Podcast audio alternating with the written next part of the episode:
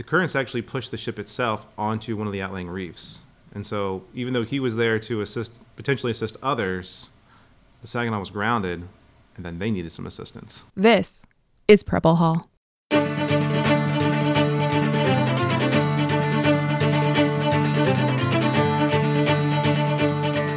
Welcome to Preble Hall, a podcast about naval history from the United States Naval Academy Museum in Annapolis. Welcome back to another episode. Our guest today is Jeff Bowdoin, who is the head of the Curator Branch for Naval History and Heritage Command. Jeff, welcome to Annapolis, to the Academy, and to Preble Hall. Really happy to be here. Thanks for having me. How did you become the head of the Curator Branch at NHHC, and what do you do? So, I started in this career about 15 years ago. I did my graduate degree in, at East Carolina University in maritime studies and got a job with the Coast Guard Historian's Office. For the first few years, I was a sort of a general historian, uh, working in the archives and answering informational requests. The second year I was there, I was actually tasked with leading the Coast Guard's response, excuse me, uh, leading the, the Coast Guard historian's response to document Hurricane Katrina. And so I spent a year doing that, which was which Were was you down exciting. there, or did, did you do it at headquarters? It was all through headquarters. I was able to get down to Air Station Clearwater to conduct some oral histories with a colleague. But other than that, it was all done remotely. Was anybody also recording the the activities of the United States Navy? I know we had some helicopters over there. We had some other supporting elements, or were you so, solely focused on Coast Guard? I was solely focused on Coast Guard. I mean, there was a little bit of crossover. You, you can't help but know that there's other DoD assets in the area, but it was specifically for the Coast Guard. Can you give us a sense of how much activity was there for the Coast Guard in support of Katrina? That was 2000, uh, November 2005 or October 2005. It was it was immense. Uh, I was told that a full one third or one third of the entire uh, rescue swimmer force was there at one point in time. Uh, people said it was like homecoming for them. They got to see old friends and sailors they hadn't seen in years. Simply the sheer numbers of, of rescue swimmers that were on station being rotated through. They brought in uh, rescue swimmers, I think, from just about every air station that the Coast Guard operates. It was impressive. Is there an estimate of how many people the Coast Guard rescued? It's over 22 or 26,000. You're here today to talk about the USS Saginaw. But before that, I want to ask you about how NHHC manages official commemorative efforts and specifically the one you're working on right now. So every year, NHHC is is tasked with managing the Navy's official commemorative dates, and there's some that we that we manage every year. Uh, we commemorate the Navy's birthday for one. We will always commemorate the Navy's birthday. The Battle of Midway is also a huge point in the Navy's history. It'll always be commemorated. But about a year or two ago, the command got together with some of its subject matter experts and asked us what we thought the command and the Navy should commemorate and those are generally based off of certain um, certain periodicity of dates 50th anniversary 75th anniversary 100 etc and so this year you know we had some pretty big ones. Um, 75th anniversary of the battles of iwo jima and okinawa the 70th anniversary of the amphibious landings at incheon and of course the u.s naval academy's 175th uh, and so one of the ones that i proposed was to commemorate the history of the USS Saginaw.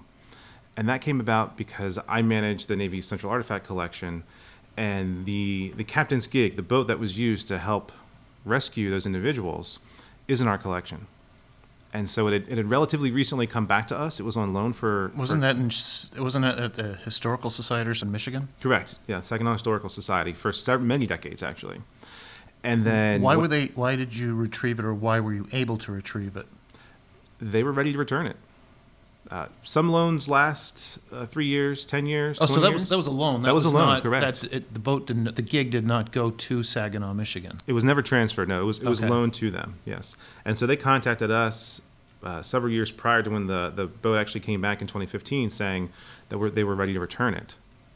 Let's get back to the, that Yeah. boat later on. Of course. Um, and back to the commemorative.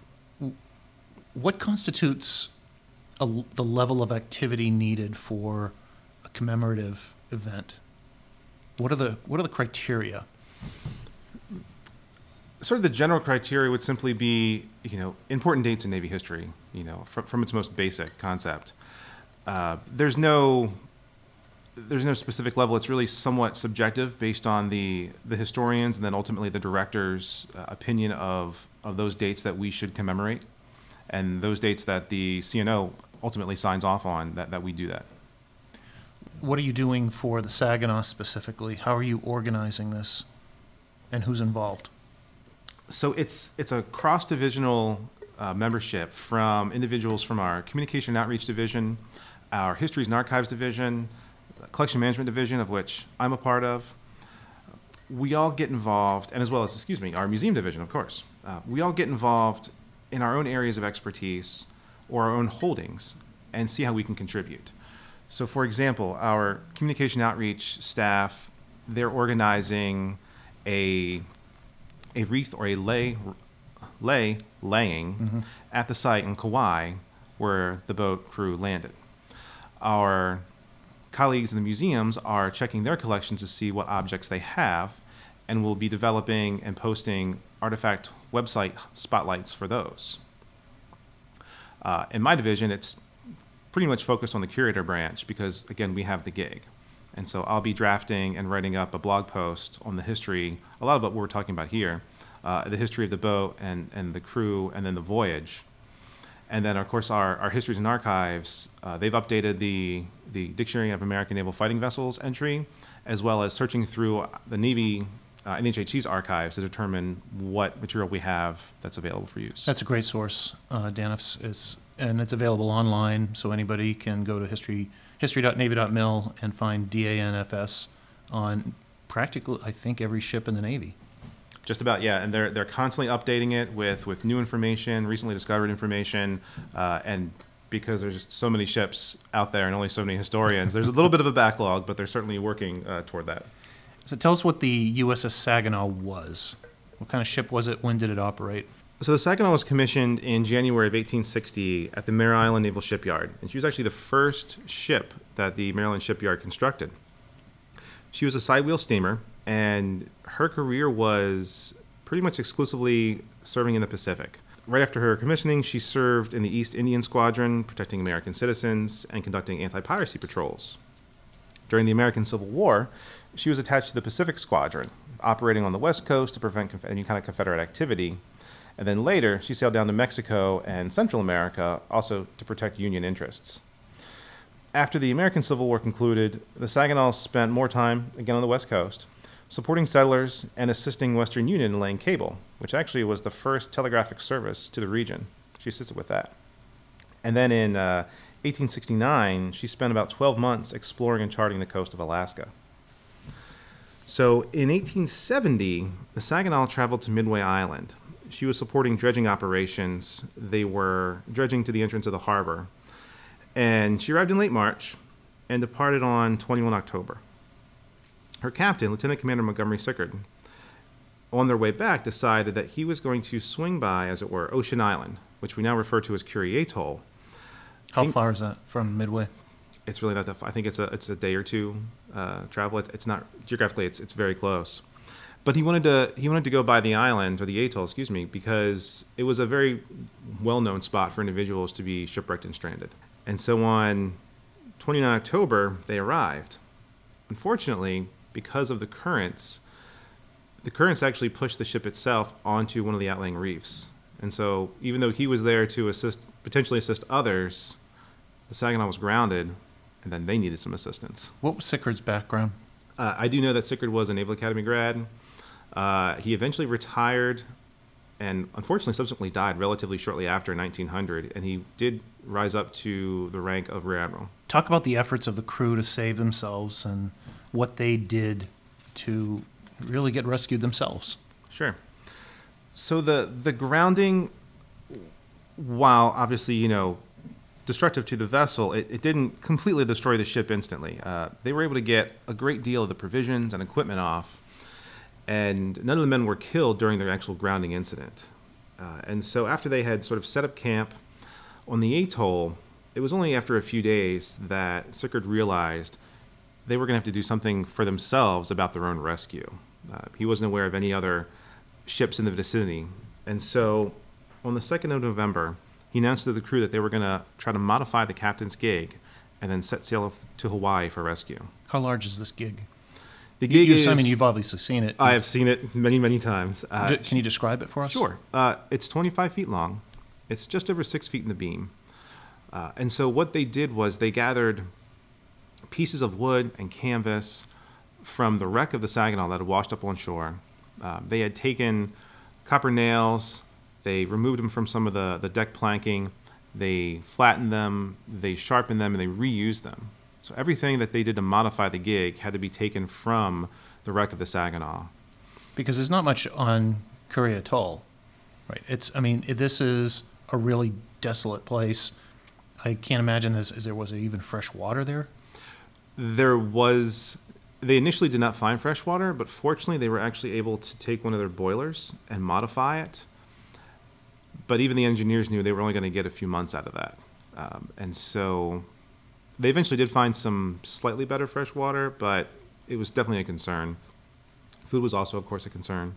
Uh, there were some some seals and some some birds on the island but after about a week or two, uh, Sicard noticed that their populations were quickly dwindling, and so he had to cut back on the, the harvesting of those local resources.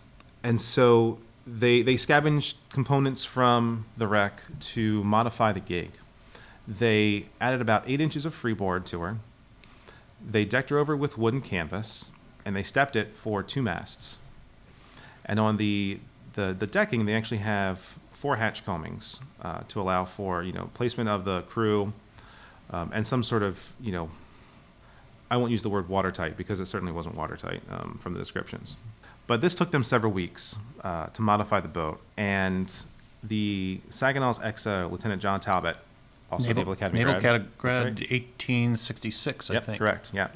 From from Sickers' accounts, uh, at first he wasn't certain that Talbot was really going to make it in the Navy, and then something happened, and he did a 180, and he became a model sailor. And during all of this, uh, Talbot was chosen to to lead this expedition, this journey, and he petitioned for it. As, as soon as the the immediate grounding event was over, he told Sicard that if anything were to happen in terms of them trying to rescue themselves, he wanted to be in charge. So it took them uh, three or four weeks to modify the gig. And this is the only gig on the Saginaw, correct? The other boats they had were not deemed worthy for the voyage. Because this is pure op- open ocean. Correct. Yeah. Um, so they, they modified the boat, and then on 18 November, the gig was ready. They chose five men. Some of them volunteered, in part based off of skill, but also a big part of certain men that were chosen is because they were simply physically fit and healthy uh, to, to make the voyage. Uh, and so Lieutenant Talbot was uh, in charge of the voyage. Coxswain William Halford also volunteered. He was born in England in 1841. Quartermaster Peter Francis was part of the crew. He was from Manila. And then, interestingly enough, the other two members of the the five man crew weren't originally Navy. They were actually some of the contracting crew that were doing the dredging operations in Midway. Uh, they were two hard hat divers, uh, both from Boston. And uh, their names were John Andrews and, and James Muir. And so on 15 November, Commander Sicard uh, enlisted them in the Navy for the duration of the voyage. In the, in the event, unfortunate if it would occur, that if something were to happen to them, their families would have some sort of compensation uh, for that. But, but being hard hat divers, they were, they were physically strong. They had to be to carry that kind of weight when they were diving. Uh, and so were, they were amongst the, the more physically fit men to, to do the voyage. Back in 1870, can you describe what uh, equipment a hard hat diver would have had? I mean, that's that's really early on. It's really hard. You're talking hundreds of pounds uh, of equipment to wear. The there were no um, scuba equipment down there. There was no self-contained underwater breathing. It was all surface supply, uh, and so the equipment to keep um, to keep to, to funnel the air down there to wear to re, to remi- basically uh, retain a, a neutral buoyancy so they could actually get on the bottom and work down there. It was incredibly heavy. so back then, when you're dredging, it's it's not the ship that's dredging itself, uh, the ship that is conducting the dredging. It is it's the people that are going down there. Probably, yeah. It's like taking a shovel and, and working on, on the uh, Panama Canal, except, you know, under so many feet of water. That's incredible. Yeah. Tell us about the journey. Do we have any records? We do have a personal account uh, of the actual journey itself. the idea was they were actually going to have to sail north uh, for quite a period before they could actually make their turn east and then south. Uh, because of the prevailing winds and the currents, they had no other option. And they're heading for Hawaii. Correct. That's the closest populated area they can go to. Correct. Ideally, they were they were trying to make Honolulu. Mid- Midway didn't have any population at this point. No base. Okay. No. Uh, and so, even though it was several hundred miles out of their way, they had to, you know, you don't you don't fight the currents and the winds, you go with them. Uh, and so they set sail, and they had enough rations for 35 days for five men at half rations, enough food. Um, and I'm not going to go into all the, the various types. Uh, there actually is a very detailed list of what they took, but um, suffice to say, they uh, a, a great deal of their food was actually spoiled or lost in the voyage. The boat was not watertight. Somebody put molasses in their, their rations of beans and rice, thinking it was a good idea before they left. Well, it fermented. They lost all that food. Um, they did originally have a, a lamp and a small cooking apparatus, but after about five days, both were lost. And so, by all accounts, they spent the entire voyage cold, wet, hungry, exhausted. They were constantly bailing. And the only means of navigation they had was a sextant that was cobbled together from spare pieces of machinery from the boat, which is actually here on display at the Naval Academy Museum. It's phenomenal. It's one of those few artifacts we have from this trip. Uh, but it worked. It actually did work. Um, it, it got them mostly where they needed to go. The journey took, after the, after the 29th day of the trip, um, after being exceptionally hungry most of the time, very little food, the accounts talk about most of the men having diarrhea. Um, fresh water didn't seem to be a problem. The, the accounts don't talk about a lack of fresh water, it's the lack of food. Um, at one point in time, Halford mentions how he grabbed a, a, a seagull or another type of bird and immediately tore off its feathers and cut it into pieces, and the men ate it raw.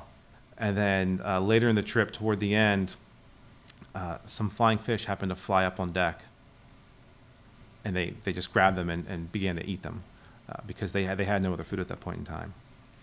But after 29 days, uh, they sighted land. Unfortunately, it was not Honolulu.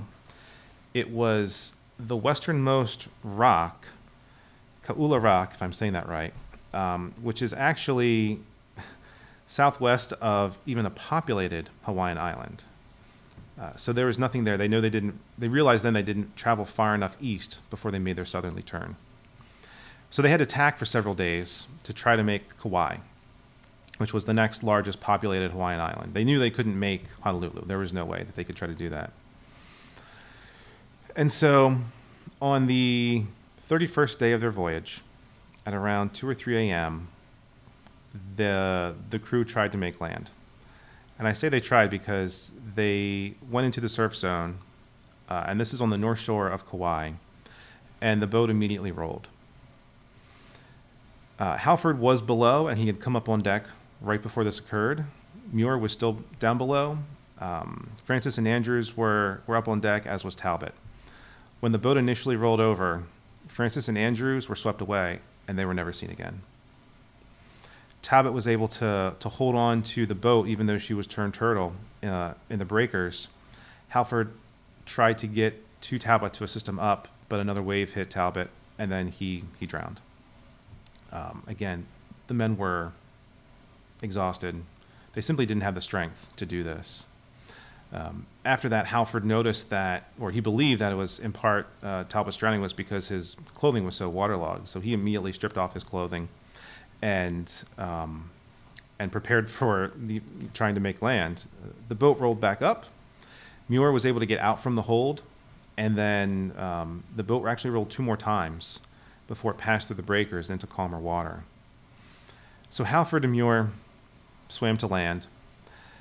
Muir was, by Halford's account, had gone insane. Um, and a few hours later, he also passed away. So the only account we have of this trip is Halford's statement. William Halford was the only man to make it alive from this trip. And after he passed out and came to, he saw Muir's body uh, a little bit down the shore. His face was black and blue. So the assumption is that something happened to him while he was in the hold and underwater, some sort of trauma to his head. uh, that eventually killed him. Halford himself was also wounded. He had a splinter in his leg from one of the masts. After he removed the splinter, he passed out, he surmised, from lack of blood. And when he came to, that's when he saw Muir. And uh, some of the locals had gathered around. They had seen the boat, you know, they had heard the commotion, and so they started to see what was going on. One of the locals uh, fed him, got him food, and they immediately tried to get assistance, uh, which meant trying to get to Oahu. So eventually, Halford was able to convince um, the captain of the schooner, Waioli, to change his schedule. He was actually slated to go to a different port, and he didn't want to pay the $75 port fee for missing his time. Halford convinced him the Navy would take care of that $75 for him. And they sailed to Oahu. He landed uh, on Oahu on Christmas Eve and immediately went to the U.S. consul's office. Minister Henry Peirce, after hearing the story, chartered the 85 ton fast sailing schooner the Kona Packet, heavily laden with supplies, and immediately set sail for Ocean Island. Minister Peirce was in the midst of chartering a second vessel because in life saving, redundancy is a good thing. When his petition to King Kamehameha V made it to him, and the Hawaiian Minister of the Interior, Mr. F. Hutchinson, agreed to send the SS Kilauea, a 399 ton screw steamer. So the Kona Packet and the SS Kilauea both headed out to Ocean Island.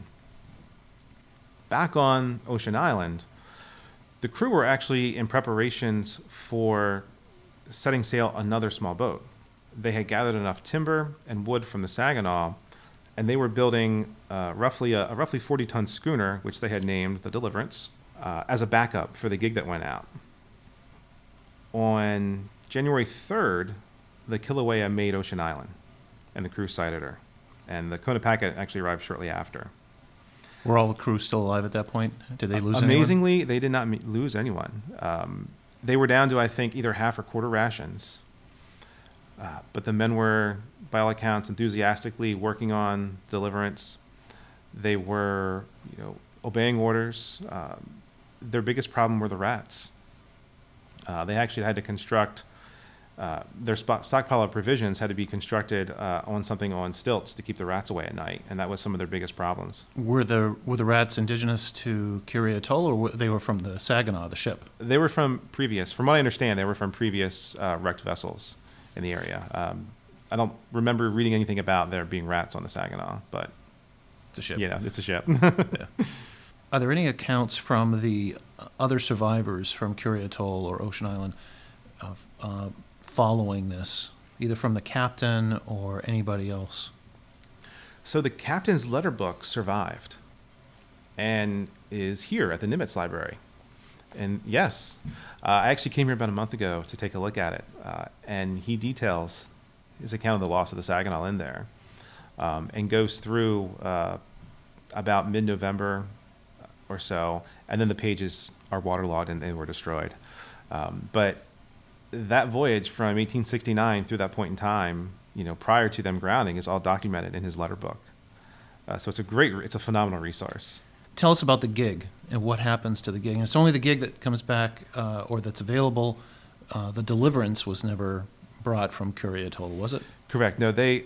Even though it's interesting because Sicard did not want to leave any of the Navy supplies, he felt it was his duty because this was government property to account for everything and and in his records there's a very very detailed account of every piece of machinery and equipment down to the number of axes that were left behind on the atoll he was showing his due diligence as a navy captain uh, but the the captains of the the Kilauea and the Kona packet they simply didn't have room to bring any of this material back on board and so they left all of their their provisions there for the most part the the gig itself the captain's gig it's kind of an interesting story in and of itself.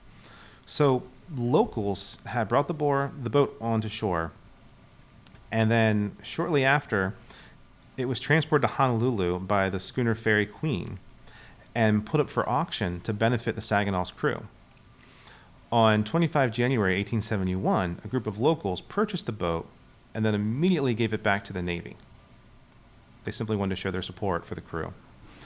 The boat was then transported to San Francisco a few days later. The gig arrived and stayed at Mare Island until 1866, when it traveled to the East Coast on the USS Jamestown and served as a training boat for naval apprentices. In 1889, it arrived here at the U.S. Naval Academy.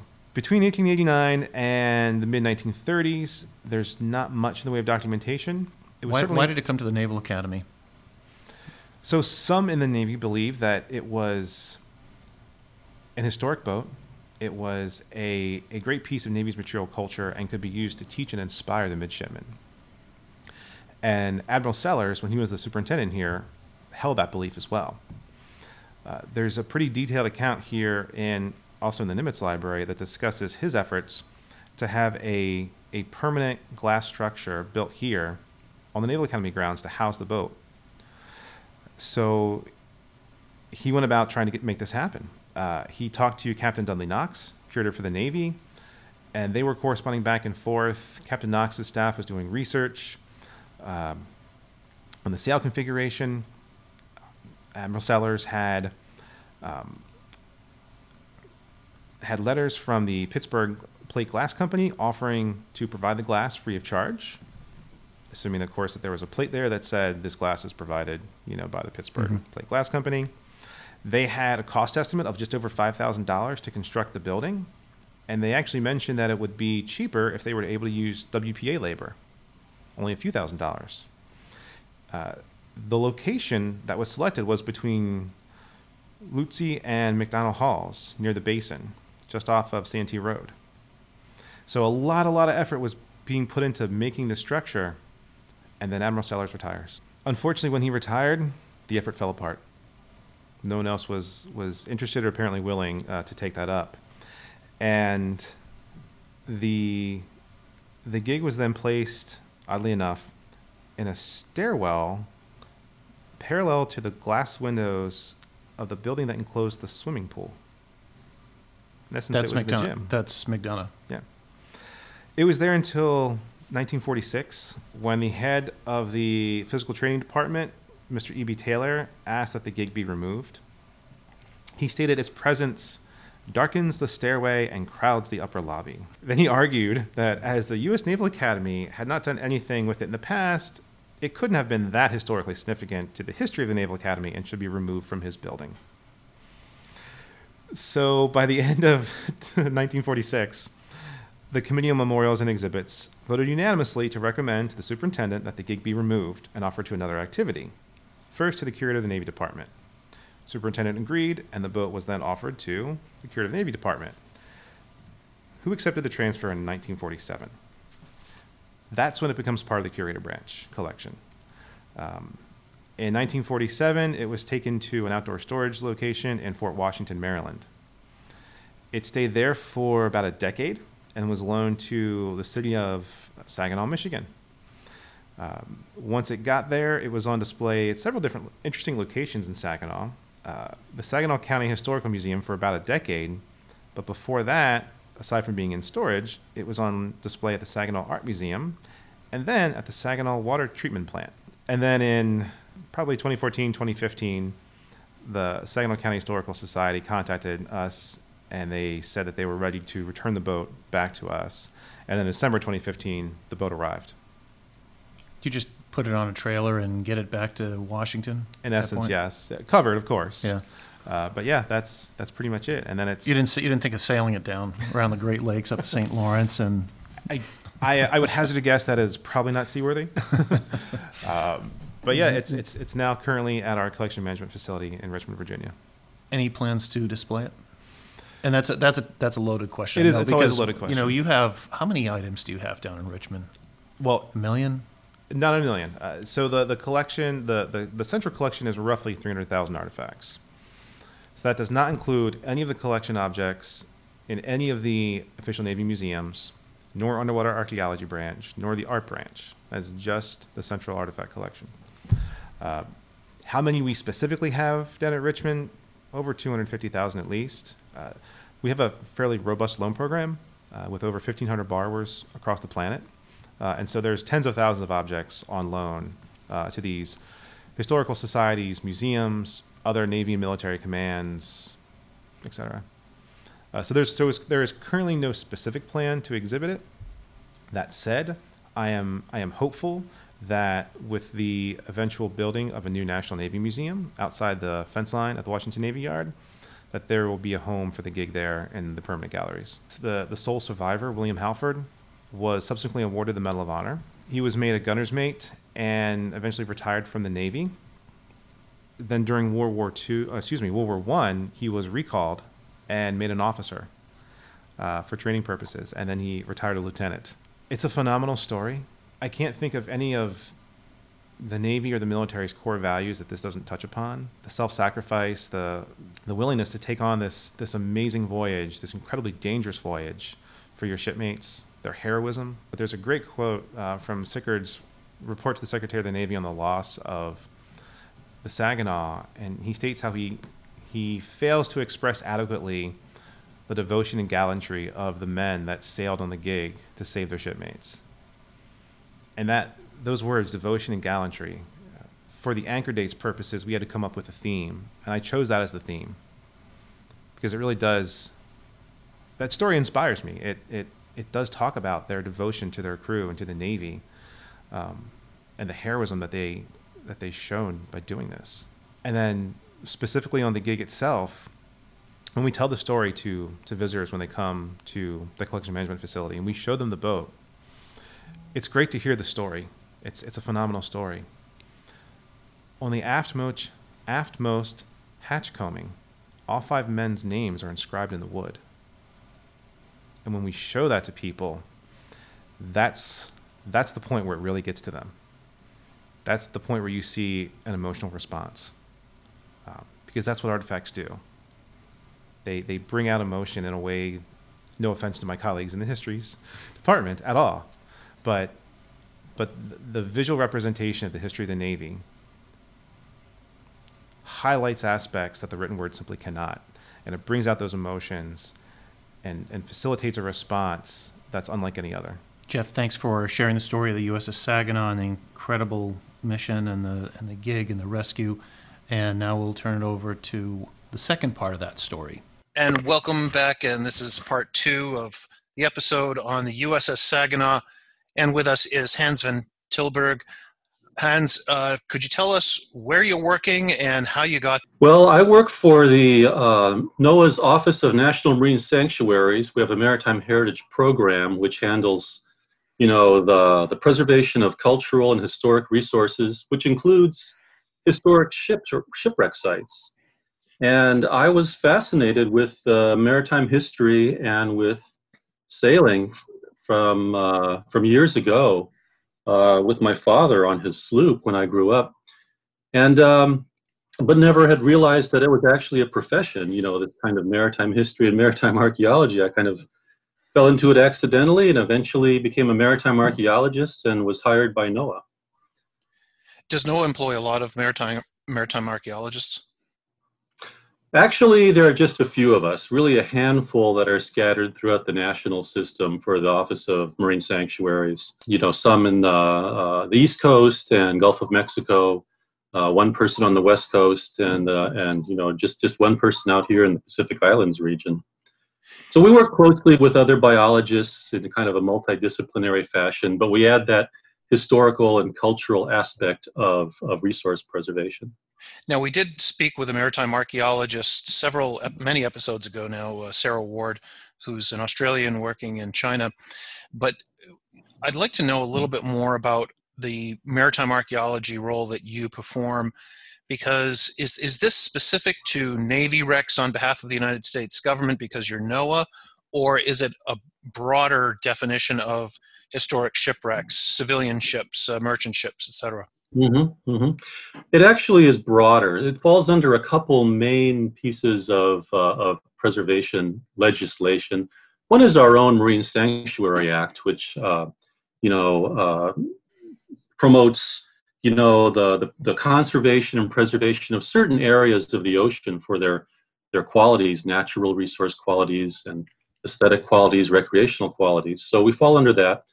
But more importantly, we fall under the National Historic Preservation Act.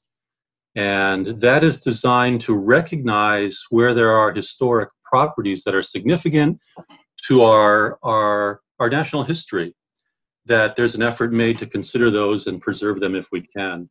And that applies to, you know, older vessels, whether they're military or not. So it's broader than just uh, military craft.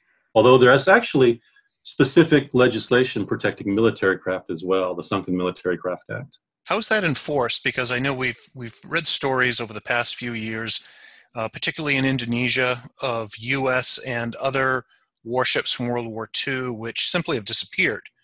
So how do you regulate something like this? That's a very good question.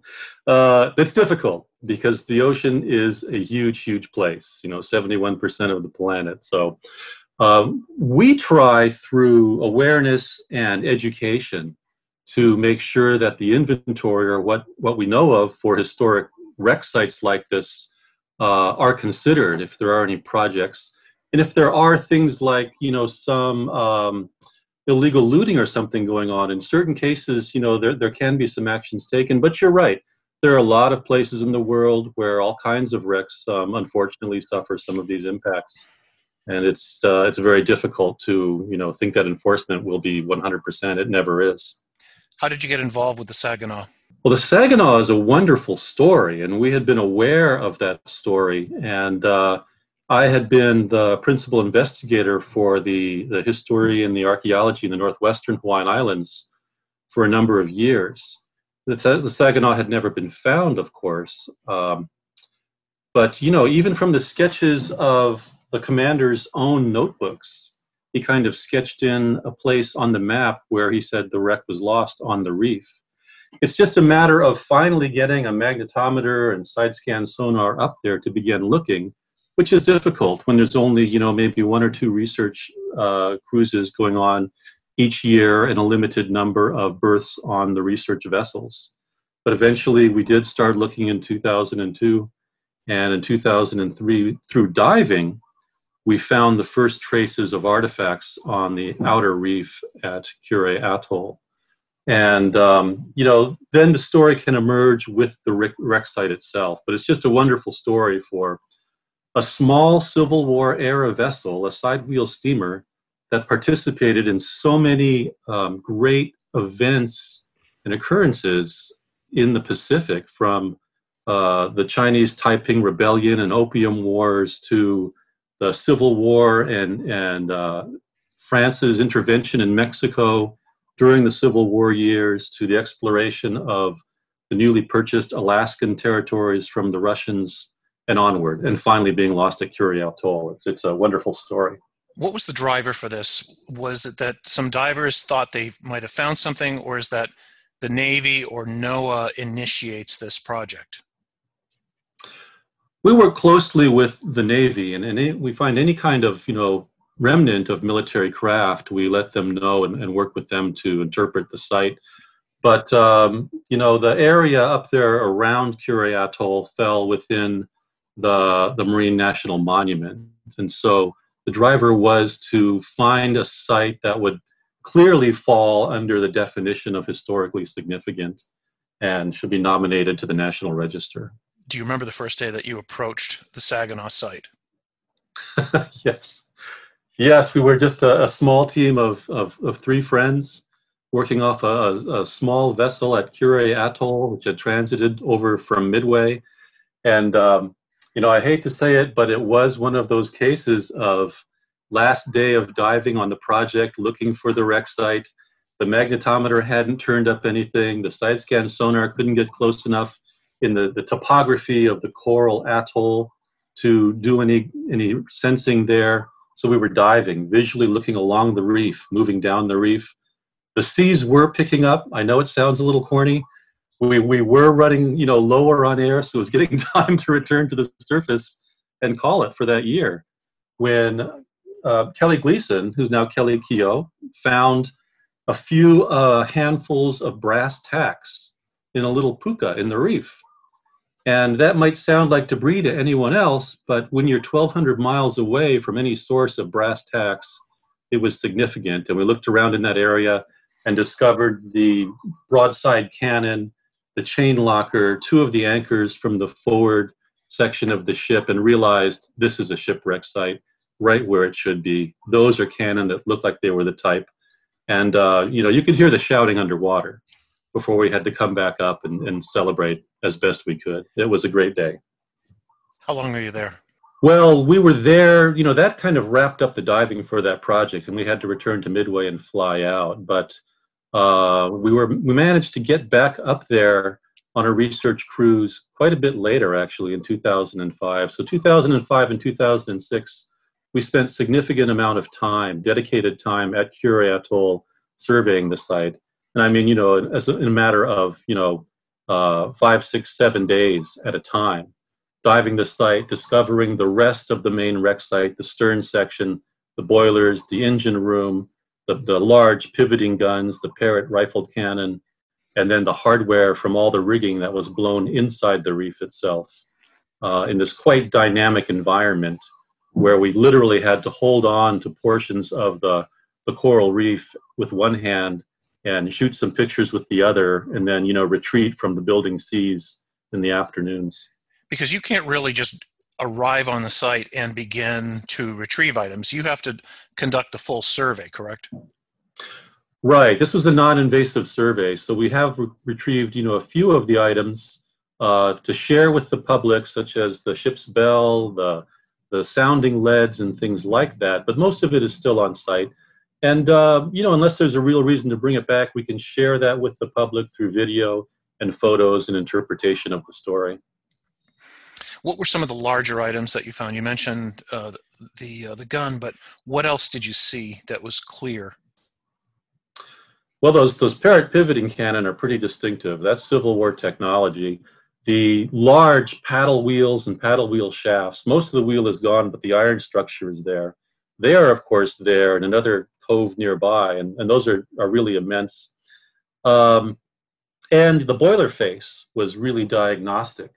Um, because we could match that to drawings from the National Archives. There was no question that this was a confirmed, you know, USS Saginaw site.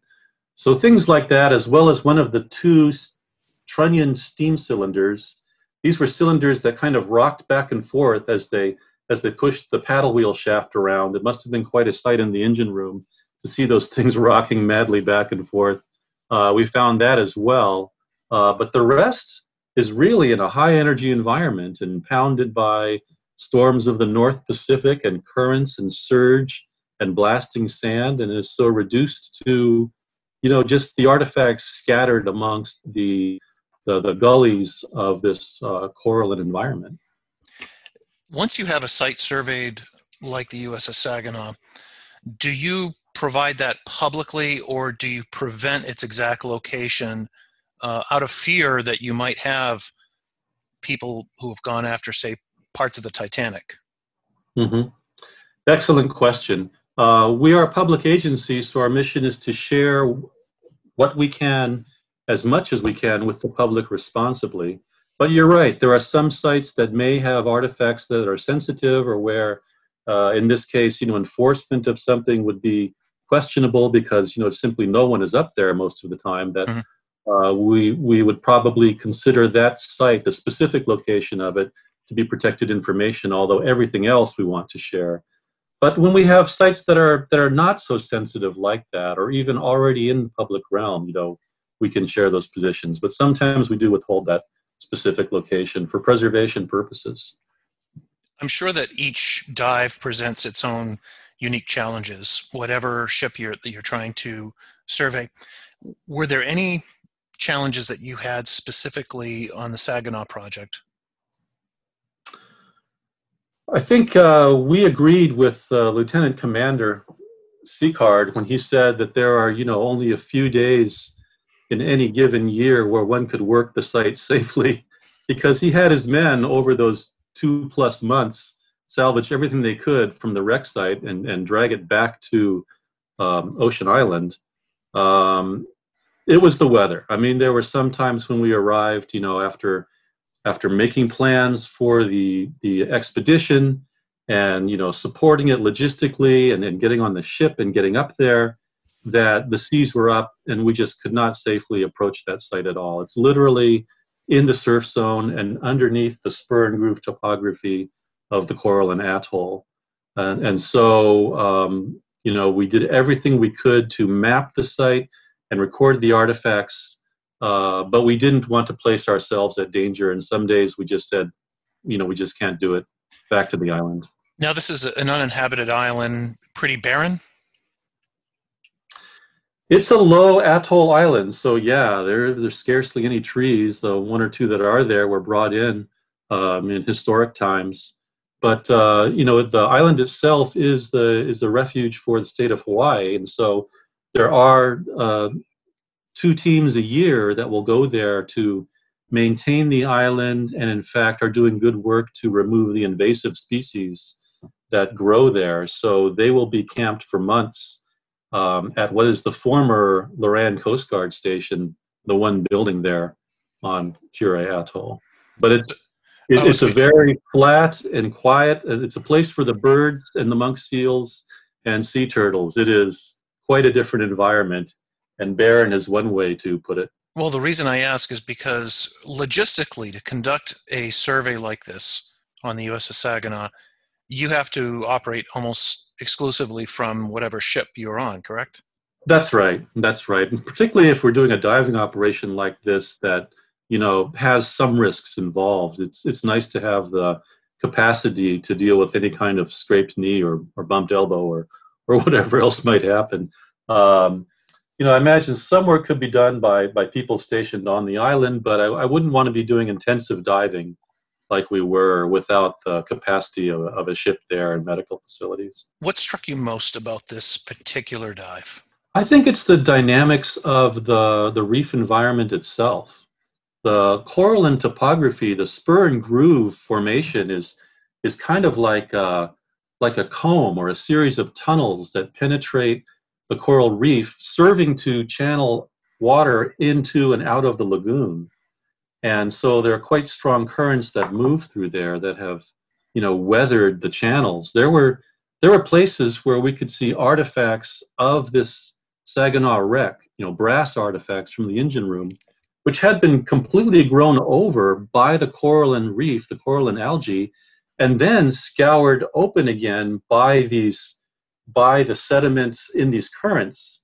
So it had been covered and then scraped scraped and revealed again within the coral itself.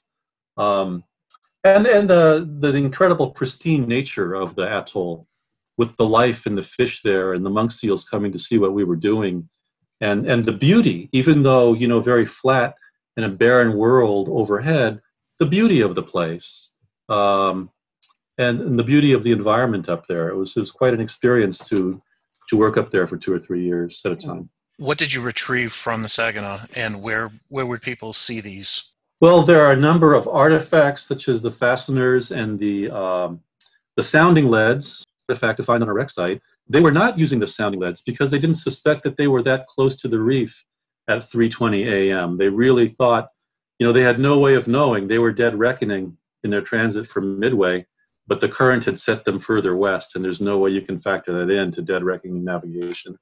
Uh, but we did retrieve those and the, the ship's bell. And um, that's quite emblematic. That's always, you know, kind of symbolic to bring back. And those things are at the Discovery Center in Hilo, Hawaii, um, on display for the public here in Hawaii. Who determines what can be retrieved from a site?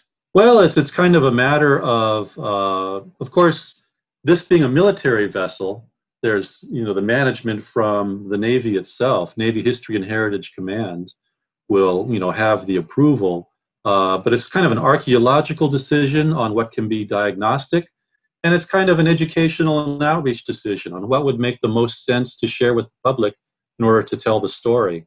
And so, having gone through that, we then you know applied um, to the state as well because these are state bottomlands at Kure Atoll. So receiving the permit for recovery and conservation because it's not just a matter of bringing something back. You carry something up from a saltwater environment, whatever it is, some wood or or or metal or iron or uh, it'll need to be conserved properly and carefully curated, or it will turn to a pile of, of rust and, and mush pretty quickly. So all that planning had to be in place, and uh, but we were able to do that for these artifacts. So with the appropriate approvals, we recovered these items.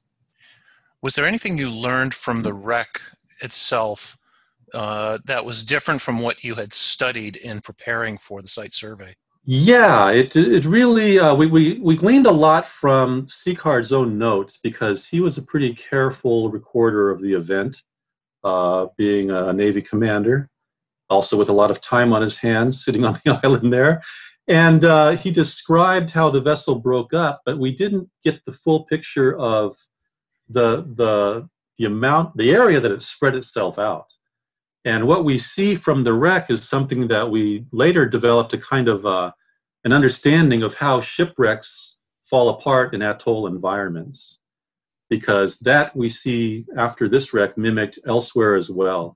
That a sailing vessel will lock itself into the reef, often, you know, bow on, and then just pound the heck out of the stern as it falls apart. The rudder becomes unshipped and then floats around the, the bow, so we'll find the hardware from the rudder up near the bow somewhere, which doesn't initially seem to make sense. Then all the lighter material from the masts and rigging and topsides falls over and is blown inside the atoll. Um, so it's a pattern that we began to see after studying wreck sites like this of the way they, they seem to all fall apart in this similar fashion.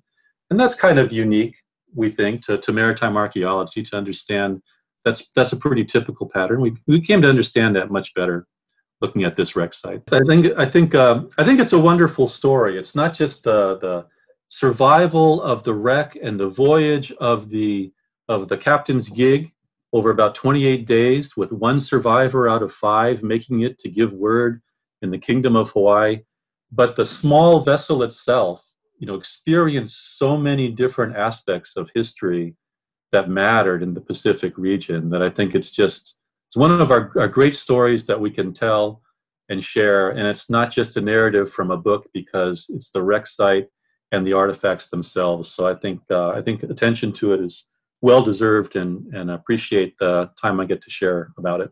Hans van Tilburg, thank you very much for your time today. We really appreciate it. Likewise, certainly likewise, Claude. Thank you very much.